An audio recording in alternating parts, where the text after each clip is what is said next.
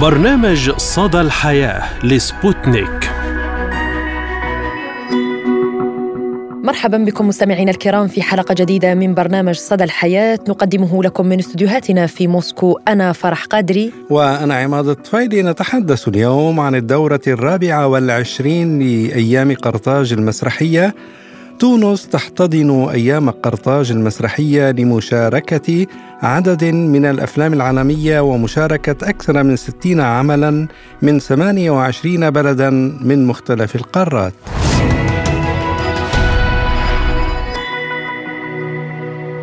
انطلقت هذا الأسبوع الدورة الرابعة والعشرين لأيام قرطاج المسرحية بالمسرح البلدي بالعاصمة تونس بتحية فلسطين رافعة شعار بالمسرح نحيا وبالفن نقاوم. وبدأ حفل الافتتاح بقراءات شعرية للشاعر الفلسطيني محمود درويش بصوت كل من الممثل التونسي رؤوف بن عمر والفنانة المسرحية اللبنانية حنان حاج علي وقبل الافتتاح الرسمي تجملت واجهة المسرح البلدي بعرض إسباني راقص بعنوان النهاية وانطلقت أولى عروض أيام قرطاج المسرحية في قاعة الأوبرا بمدينة الثقافة بالعاصمة تونس مع عرض مسرحية كتاب الأدغال للمخرج الأمريكي روبرت ويلسون ويشارك في هذه الدورة أكثر من 60 عملاً من 28 بلداً من مختلف القارات. وفي إطار برمجتها الثرية سعت أيام قرطاج المسرحية إلى تسليط الضوء على تزامن هذه الدورة مع مرور أربعين سنة على تأسيس أيام قرطاج المسرحية والمسرح الوطني من خلال معارض فنية مميزة. وتعد أيام قرطاج المسرحية مهرجان دولي للمسرح انطلق عام 1983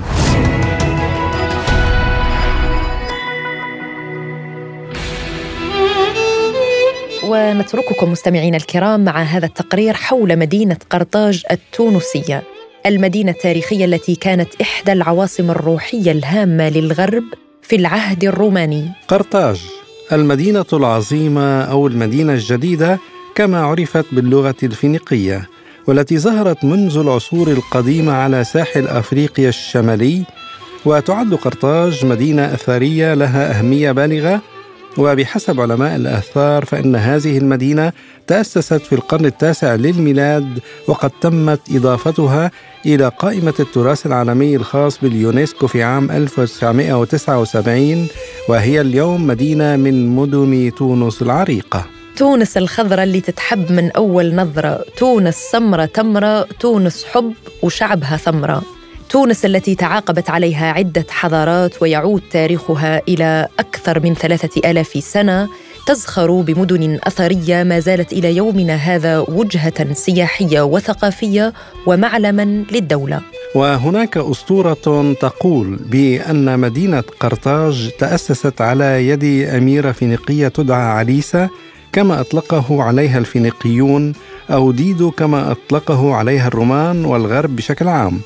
وقد تنازع أخوها وزوجها على العرش بعد وفاة والدها فكانت النتيجة أن أمر أخوها بقتل زوجها ثم جاءت من مدينة صور اللبنانية هاربة من أخيها بيغماليون وهو ملك صور بحسب ما جاء في الإنيادة أما زوجها فقد ورد أنه الكاهن أشارباس ويعود تاريخ أسطورة قرطاج إلى أكثر من 2800 عام حيث قيل بأن عليسا أو أليسا أو أليسار عندما هربت من أخيها رافقها مجموعة من المستوطنين إذ أبحروا هاربين من صور باتجاه الغرب على بعد 2300 كيلومتر وقيل بأنه كان هناك ملك يدعى يارباس أمر أن يتم بناء مدينة قرطاج على مساحة تقدر بما يغطيه جلد الثور وانتهى الأمر بأن حدد المستوطنون المساحة من خلال تحويل جلد الثور إلى خيط رفيع جدا كما قيل أيضا بأن الملكه طلب من عليسى الزواج منه إلا أنها لم توافق وقتلت نفسها بسيف عند محرقة الجثث. أنشأ الفينيقيون مدينة قرطاج على البحر الأبيض المتوسط من خلال إنشاء مستعمرات لهم هناك وكان تركيزهم كبيرا على وجود الموانئ الجيدة والقريبة من طرق التجارة وخاصة تجارة شرق البحر الأبيض المتوسط حيث بنيت المدينة على شبه جزيرة ثلاثية مطلة على بحيرة تونس ومغطاة بتلال منخفضة بالإضافة إلى وجود مرسى آمن هناك وتتميز المنطقة بوفرة في الثروة السمكية وتحتل المدينة موقعا استراتيجيا لوقوعها بالقرب من مضيق صقلية. ويمكن القول بأن مدينة قرطاج لها موقع أثري مهم يتمثل في وقوعها على تلة تسيطر بشكل كبير على خليج تونس وقد كان للمدينة دور كبير في إفريقيا إذ إنها كانت عاصمة مقاطعة أفريقيا في العهد الروماني وكان لها دور مركزي كونها إمبراطورية تجارية عظيمة لها علاقات تجارية واسعة في البحر الأبيض المتوسط كما ذكر سابقا. واحتلت مدينة قرطاج أهمية تاريخية وأدبية عظيمة كما ورد في قصة إنشائها في الأساطير مثل أسطورة الأميرة عليسه وازدهرت في المدينة العديد من الحضارات التي تعاقبت عليها مثل الحضارة الفينيقية والبونية والرومانية والبلوشية وأخيرا الحضارة العربية. قرطاج المدينة التجارية فبعد أن سقطت مدينة صور بيد الإسكندر الأكبر في عام 332 قبل الميلاد هرب بعض سكانها ولجأوا إلى قرطاج وقد كانوا يملكون ثروة تكفي لتأسيس مدينة تجارية وبالفعل أصبحت قرطاج المدينة التجارية الفينيقية الجديدة وبدأ أهلها باستقطاب الأفارقة الأصليين واستعبدوا منهم الكثير كما أنشأوا علاقة تجارية مع قبائل مملكة نوميديا المجاورة لهم والتي ساعدتهم في تأسيس جيش قوي فيما بعد. وبدأت مدينة قرطاج بعد ذلك بالتوسع إلى أن أصبحت مدينة ثرية بل ومن أغنى المدن الواقعة على البحر المتوسط فقد زادت الأعمال التجارية الأمر الذي ساهم في زيادة ثرائها فسكن أغنياؤها القصور الفاخرة وسكن الأقل ثراء في منازل أقل شأنا إلا أنها جميلة وجذابة. أما مرفأ المدينة فقد اشتمل على ما يقارب 220 حوضاً من أحواض السفن بالإضافة إلى وجود أعمدة متلألئة ومزلانة بالمنحوتات اليونانية. ونذكر هنا أن سفن قرطاج كانت تبحر في جميع أنحاء البحر المتوسط لتوسيع الأعمال التجارية. وإذا نزلت ضيفا على هذه المدينة الساحرة فلا بد لك من زيارة أبرز معالمها وهي مسرح قرطاج الروماني الذي تم تشييده خلال بدايات القرن الثاني قبل الميلاد على هضبة أوديون يتمتع بهندسة معمارية وزخارف ومدرجات نصف دائرية. وحمامات أنطونيوس التي تم تشييدها على شواطئ البحر في سنة 1145 قبل الميلاد ولكنها دمرت من قبل الويندال وبقيت مغمورة تحت التراب لفترة طويلة ولم يتم اكتشافها إلا عام 1945 وتأتي في المرتبة الثالثة عالميا بعد حمامات كاركالا الإيطالية وحمامات تسوك ليسيان السورية. وأيضا حي المنازل الرومانية وهو عبارة عن حي يحتوي على بيوت أرستقراطية موزعة على سفح هضبة لاديون الشرقية والحي البونيقي الذي يقع بالقرب من متحف قرطاج الوطني كما يصنف كأحد الأجنحة التابعة له. وقد تم تهيئة هذا المكان في بداية القرن الثاني لما قبل الميلاد أي خلال عهد حنبعل أو كما يعرف أيضا بحنبل وهانيبال ويوجد فيه العديد من الشوارع المتقاطعة والمباني المؤلفة من طوابق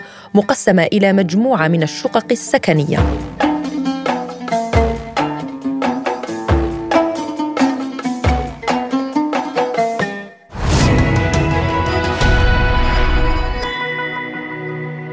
وحتى نتحدث أكثر عن أهمية هذا المهرجان الثقافي نستضيف معنا من تونس المدير العام للمسرح الوطني التونسي ومدير أيام قرطاج المسرحية الأستاذ معز مرابط.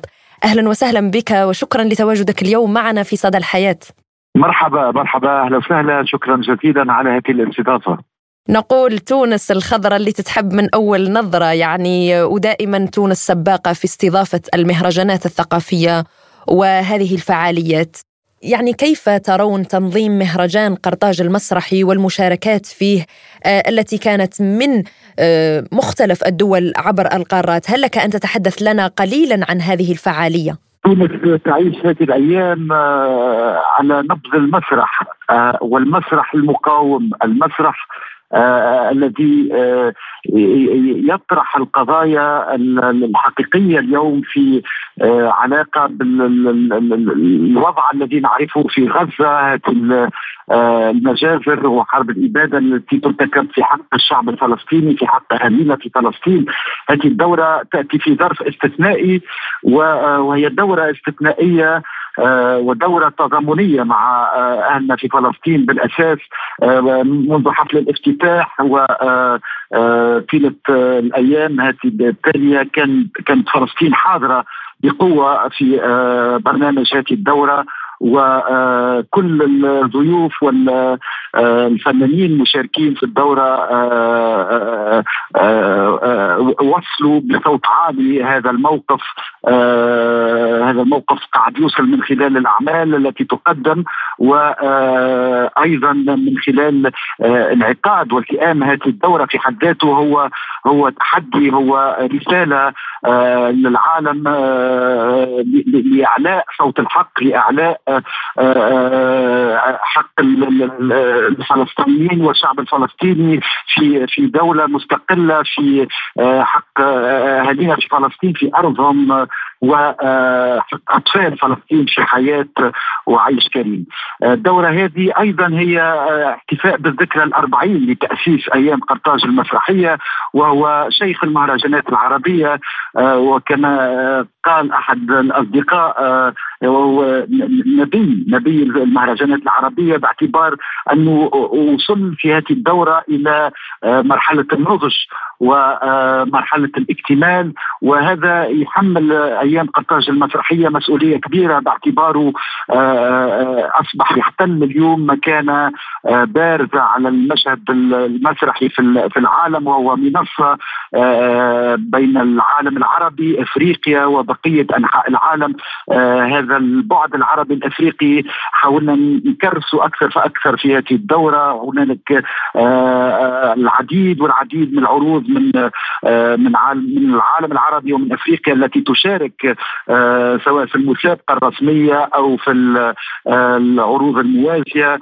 الدورة أيضا تستقبل وتنظم عدد هام من الورشات وال master class الموجهه للمحترفين والغاية منها أيضا هو تبادل مقارباتنا حول الممارسة المسرحية ودور المسرح في مجتمعاتنا. اليوم أيضا الندوة الدولية التي تنعقد أيضا في إطار المهرجان تطرح مسألة المسرح والجمهور اليوم أو في اكتمال الفعل المسرحي. وهذه العلاقة العضوية والأساسية بين المتفرج المسرح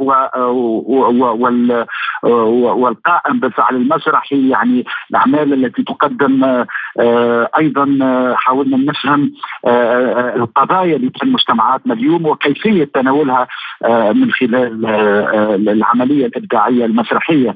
دورة كما قلت استثنائية وأيضا حاولنا ننفتح من خلالها على مسارح العالم وهنالك حضور هام للمسرح الروسي أيضا في هذه الدورة تحية لأحد أعلام المسرح الروسي أنتون تشيخوف نعم. موجود حاضر في هذه هذه الذكرى الأربعين لأيام قرطاج المسرحية من خلال يتناول مسيرته ورؤيته الطلائعيه للكتابة وللفن المسرحي وأيضا من خلال أعمال تتناول كتاباته مسرحية الدب من مسرح بورغ ومسرحيه تشيخوف ثلاث أبعاد تشيخوف 3 دي. أيضا عمل مهم جدا في هذه الدورة. هنالك حضور لمعهد كيتيس في إطار نشاط الماستر كلاس كاترينا مع البيتيس موجودة لتأمين هذه الورشات ونطمح إلى مزيد تعاون المسارح في روسيا وهو بالأساس آه، آه، أعطت أهمية كبيرة لهذا لهذا الانفتاح على المسرح الروسي ليبقى من أحد التجارب الأبرز في العالم. بالحديث عن الانفتاح كيف أثر برأيك تعاقب الحضارات في تونس على الانفتاح الثقافي الموجود في المجتمع التونسي اليوم؟ طبعا هو تونس بلد الحضارات يعني آه، نحكي على 3000 سنة من التاريخ الذي ثري بال بهذه التقاطعات بين الثقافات بين آه، الشعوب آه، من قرطاج إلى إلى القيروان إلى دقة تونس زاخرة ب يعني تاريخ وثقافة ثرية جدا وهذا هو يعني موجود وحاضر أيضا في هذه الدورة من خلال الروح التي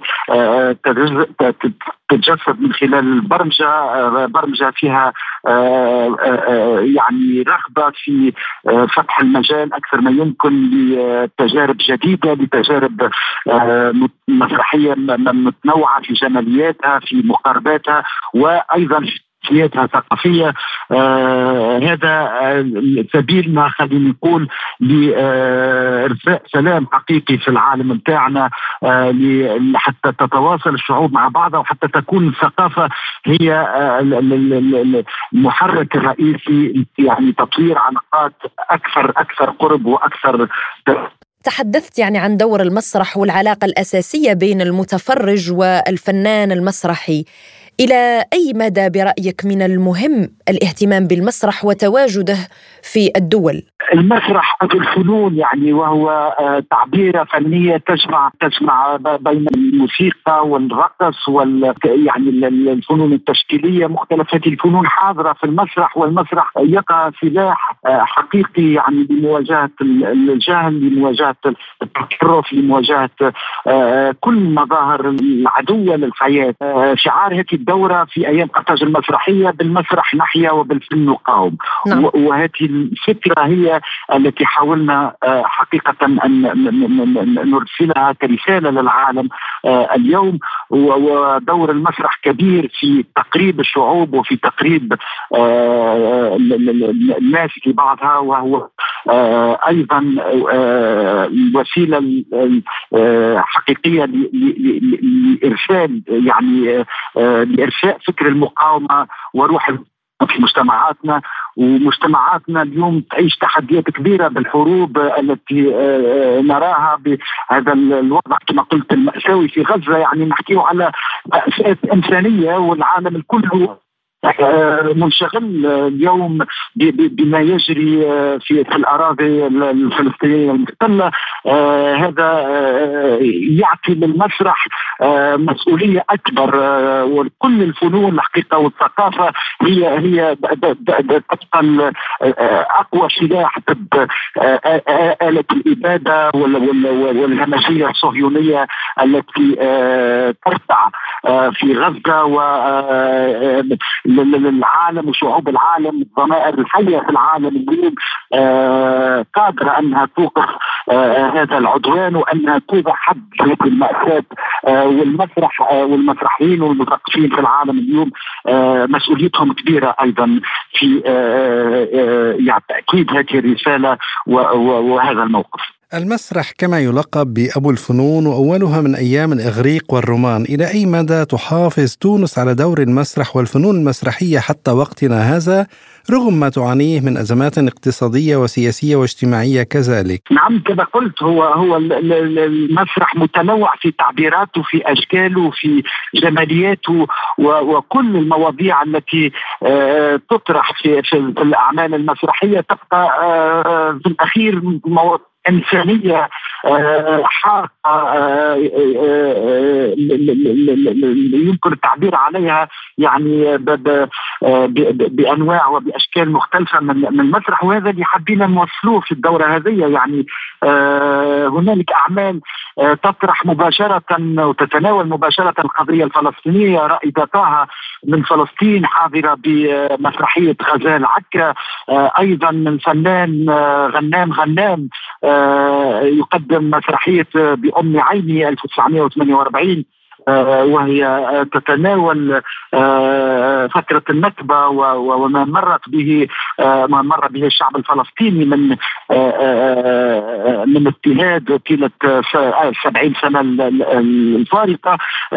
هذا هذا هو هذه الرسالة اللي حبينا نوصلوها في في إطار الدورة هذه. كما قلت هي دورة تبقى بالأساس تضامنية وموقف مساند مساندة مطلقة لشعبنا وأهلنا في فلسطين ودعوة لإيقاف آه، هذا الاضطهاد اللي تعرض له الأطفال والنساء والشيوخ في غزة. طيب يعني ما هي الرسائل التي برأيك يريد المشاركون إيصالها للجمهور وللشعوب من خلال المسرح في ظل ما نمر به من أزمات وحروب وصراعات لا سيما الحرب الأخيرة على غزة. تونس آه، تفتخر بوجود حركة مسرحية هامة وحركة مسرحية طلائعيه الحقيقة وتاريخ المسرح التونسي آه، ثري بالتجارب ومما خلاه يتبوأ موقع هام جدا في الساحة العربية والأفريقية والعالمية والعديد من التجارب المسرح التونسي آه، حاضرة في في العالم الفاضل الجعايبي توفيق الجبالي آه، والعديد والعديد من الأسماء الأخرى التي آه، يعني كانت آه، عندها مساهمات وحضور في في العديد من بلدان العالم. هذا بطبيعة الحال يخلي المسرح التونسي اليوم يتطلع أنه يكون نقطة تواصل وعنصر لتاكيد التفاعل والتواصل بين مختلف المسارح الأخرى لأنها لأنها تجربه منفتحة يعني في جمالياتها على آه، أنماط مختلفة وهذا يخلق تنوع في الساحة المسرحية آه، التونسية وكما قلت يخلينا آه، قادرين ان أن نستقطب أكثر أكثر ما يمكن تجارب في العالم اليوم. كيف ترون اليوم المشاركات العالمية وأيضا العربية في هذه النسخة من المهرجان؟ مشاركة مهمة جدا آه، الحقيقة كما قلت هي البعد العربي الإفريقي هذا في في جينات أيام قرطاج المسرحية منذ التأسيس مع المرحوم المنصف السويفي كان هذا هو الاختيار وهو نفس الشيء بالنسبة لأيام قرطاج آه، السينمائية. تونس بعدها العربي الإفريقي راسخ آه، وكما قلت الدورة هذه آه، ثم العديد من المشاركات في إطار المسابقة الرسمية آه، من الأردن من المغرب من سوريا من لبنان العديد من الأعمال التي تشارك في إطار المسابقة الرسمية. وأيضا في العروض الموازية تجارب مهمة كمجد القصص من الأردن أيضا وأعمال أخرى لجيل جديد وإحنا حبينا نفتحه أيضا على آه، آه، تجارب جديدة في المسرح العربي. آه، إفريقيا من خلال عمل من جنوب إفريقيا وأول مرة تقريبا يحضر مع في هذا المهرجان يعني عرض من جنوب إفريقيا مسرحية Origins أيضا مسرحية African Party اللي اللي تقدم يعني مجموعة من من آه، اللي تهم آه، البلدان الأفريقية وهي مجموعة متنوعة من العديد من البلدان. ثم حضور أيضا للرقص الإفريقي من خلال الورشات وهذه الثقافة اللي اللي قادرة أنها تغذي جمالياتنا في المسرح العربي وفي المسرح التونسي بشكل خاص. المدير العام للمسرح الوطني التونسي ومدير أيام قرطاج المسرحية الأستاذ معز مرابط كنت معنا من تونس شكرا جزيلا لكم.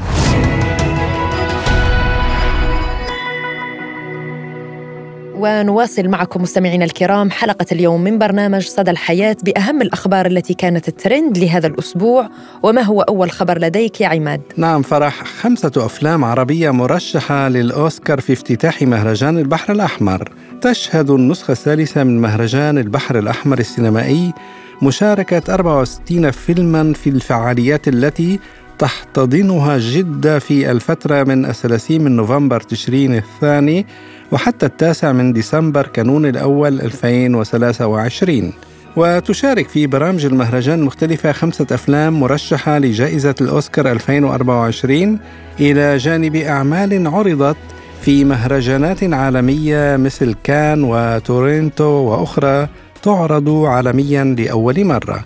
ويبرز بين هذه الأعمال فيلم بنات ألفا للمخرجة كوثر بن هنية الذي يمثل تونس في الأوسكار بعد عرضه في مهرجان كان السينمائي. وتمزج خلاله بن هنية في الفيلم بين الروائي والوثائقي من خلال قصة حقيقية لامرأة تونسية لديها أربعة فتيات. ومع معاناة الفقر تقع اثنتان من بناتها في قبضة التطرف. فتحاول الأم التي تؤدي دورها هند صبري من خلال الفيلم أن تسلط الضوء على ما يتعرض له الشباب نتيجة الأزمات الحياتية والخطر الذي يهددهم في الخارج. أما فيلم إن شاء الله ولد للمخرج أمجد الرشيد فيمثل الأردن في الأوسكار ويناقش القيود الثقافية والمجتمعية التي تتعرض لها المرأة. ويتعرض الفيلم الذي شارك في مسابقة أسبوع النقاد بمهرجان كان لقصة امرأتين تواجهان مشاكل في التمييز في قانون الإرث والقوانين التي تحول دون الطلاق وتحاولان تحقيق العدالة بطرق لا تتناسب مع طبيعة المجتمع ويتطرق الفيلم لقضايا الفروق الطبقية والذكورية. وفي الخبر الثاني فيديو لمغامر سعودي يثير تفاعلا كبيرا على مواقع التواصل الاجتماعي بترويضه ذئابا برية حيث أثار مغامر سعودي يدعى رائد العريمة تفاعلا واسعا على منصات التواصل الاجتماعي بعد علاقته الخاصة والنادرة التي نسجها مع الذئاب البرية في مشهد لم يكن يخطر على بال الكثيرين. وأظهرت مقاطع الفيديو التي أثارت الدهشة والإعجاب في نفس الوقت. آه، كان العريمه نشرها على حسابه على إنستغرام حيث يتعامل مع الحيوانات المفترسة كأنها قطط شامية من دون أظافر.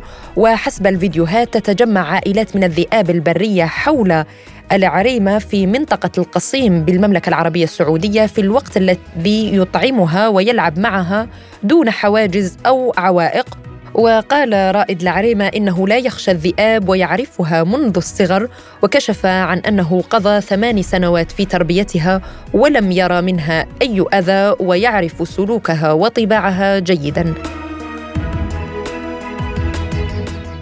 ثلاثة أشقاء يخدعون أيبل باستبدال هواتف أيفون قديمة بستة ملايين دولار. تداولت وسائل إعلام أمريكية خبر تسبب ثلاثة أشقاء في خسارة شركة أيبل أكثر من ستة ملايين دولار من خلال مخطط واسع النطاق تم من خلاله استبدال أجهزة حقيقية بأكثر من عشرة ألاف جهاز أيفون وأيباد مزيف في مئات المتاجر وفقا للمدعين الفيدراليين. وحكمت محكمة أمريكية على الأشقاء بالسجن 41 شهرا بعد تنفيذهما عمليات استبدال مزيفة للهواتف والأجهزة اللوحية في أكثر من 300 فرع لشركة أيبل بأمريكا وكندا. وبهذا نصل وإياكم مستمعينا الكرام إلى ختام حلقة اليوم من برنامج صدى الحياة. كنا فيها معكم أنا فرح قادري. وأنا عماد طفيلي وشكرا لإصغائكم وإلى اللقاء. إلى اللقاء.